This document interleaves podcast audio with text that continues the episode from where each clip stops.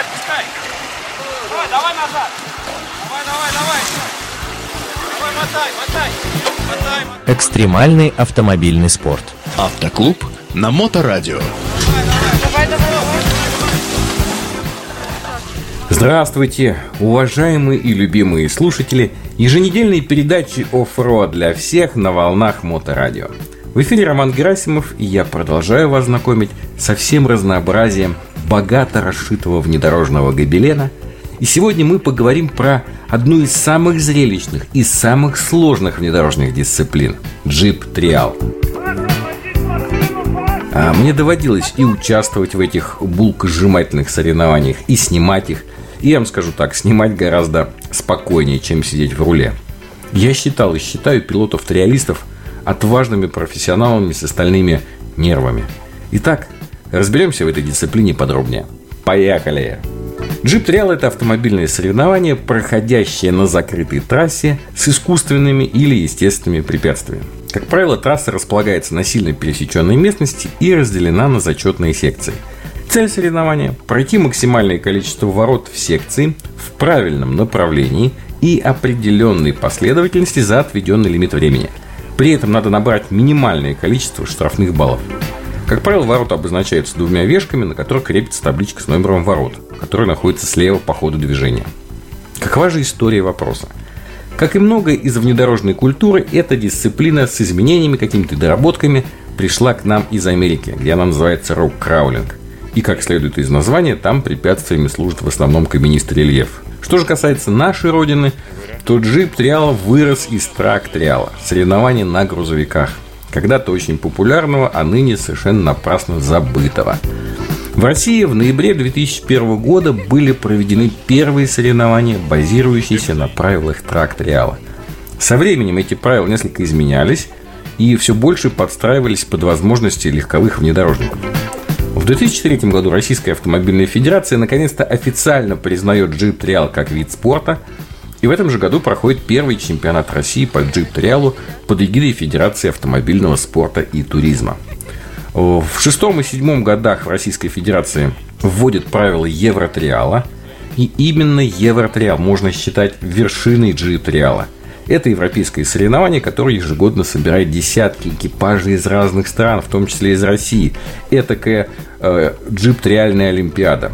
Особенно отрадно признавать, что наши ребята составляют неплохую конкуренцию иностранным соперникам. Поговорим про штрафы. Они назначаются судьями в секции и бывают за касание вешки, за сбитие вешки, за задний ход, за касание оградительной ленты, за проезд ворот в неправильном направлении, за непройденные ворота, за превышение лимита времени, за невыход на старт и за проезд ворот в неправильной последовательности. Спортсмены стремятся, не задев ни одной вешки, ни разу не включив заднюю передачу, пройти все ворота и уложиться в отведенный лимит времени – при этом и водителю, и штурману запрещено не просто выходить из машины, но и высовывать за ее пределы даже части тела. Сторонняя помощь запрещена, э, самовытаскивание любое, будь то лебедка или там домкрат, тоже запрещено. И в этом плане, если рейд себе сложно представить без штурмана, или как его еще называют в документах второго водителя, то вот в триале вполне можно обойтись и без штурмана. Покрытие секции может быть любым, лишь бы машине было сложно передвигаться. Это мокрая глина, рыхлый песок, камни, известняк, ну и, конечно, самое главное, это перепады рельефа. И вот в соответствии с этим покрытием, в соответствии с состоянием трассы, меняется тактика преодоления препятствий, давление в колесах и так далее. Необходимые навыки. Пилот должен чувствовать свой автомобиль максимально остро – Нужен филигранно работать с газом и тормозами. Он ощущать критические углы наклона и знать физику движения автомобиля. Он должен понимать специфику езды по разным грунтам и быть достаточно хладнокровным и смелым. Вот это все надо сочетать для того, чтобы побеждать в джип-триале. А если в трофе можно начинать, в общем, с любой категории, то в джип-триале я бы, наверное, все-таки рекомендовал расти постепенно. Вот ровно так, как мы сейчас с вами будем говорить про эти категории. Итак, D1 или в соответствии с международной классификацией Original – это оригинальный стандартный внедорожник. Стандартным состоянием э, автомобиля признается то состояние, в котором он сошел с конвейера производителя. Разрешена установка задней блокировки. Все. D2 называется класс или еще стандарт. Это серийные автомобили, для которых уже можно лифтовать кузов до 50 мм, лифтовать подвеску с сохранением ее типа. Уже разрешен тюнинг двигателя, правда, кроме установки такого дополнительного оборудования, как наддув, нитросистемы. Разрешено ставить любые блокировки дифференциалов и максимальный размер шины ограничен 35,5 дюймов. Следующий класс D3 или Modified. Это модифицированные серийные автомобили. Уже можно разреш... разрешено установку другие мосты, любые блокировки, можно порезать кузов, можно уже посовершенствовать подвеску, но при этом сохраняя ее тип. И размер шин не ограничен. Класс D4 или Pro Modified – это уже кардинально переделанный стандартный автомобиль. Разрешен любой тюнинг, вплоть до изменения рамы, моторов, разрешена установка раздельных тормозов. Главное требование – автомобиль все еще должен быть похож на серийный. И на нем еще запрещено устанавливать задний управляемый мост. Класс D5 или прототип. Это уже специально собранные прототипы с управляемым задним мостом. Если в D4 машина хотя бы должна отдаленно напоминать серийную, то здесь уже это совершенно не обязательно. Конечно, этот класс является самым зрелищным – но, к сожалению, в нашей стране сейчас таких машин очень и очень мало. Как правило, машины всегда делают компактные. Во-первых, э, есть граница по максимальному весу автомобиля, где-то около 3,5 тонн. Во-вторых, делать машину для джип триала большой по габаритам просто невыгодно, так как она должна помещаться по прохождению в габариты курсовых ворот раз и должна довольно быстро крутиться на самой трассе 2.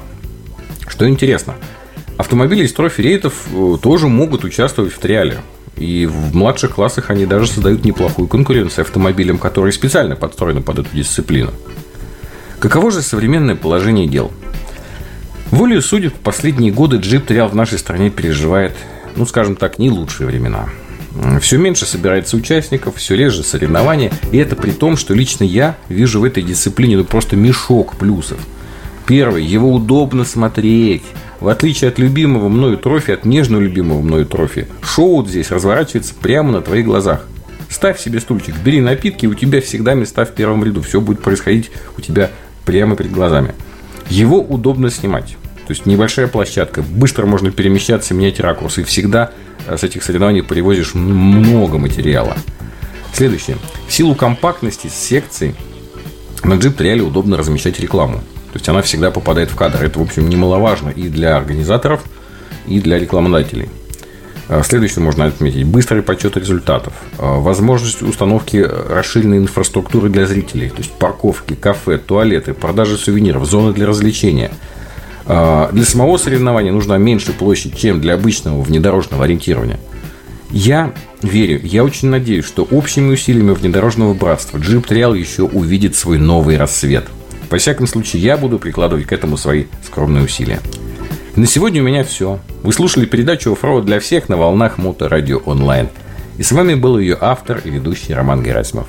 До новых встреч в эфире. А, вы это, грязный, смотри, весь мокрый. Практики без здоровья. Автоклуб на Моторадио.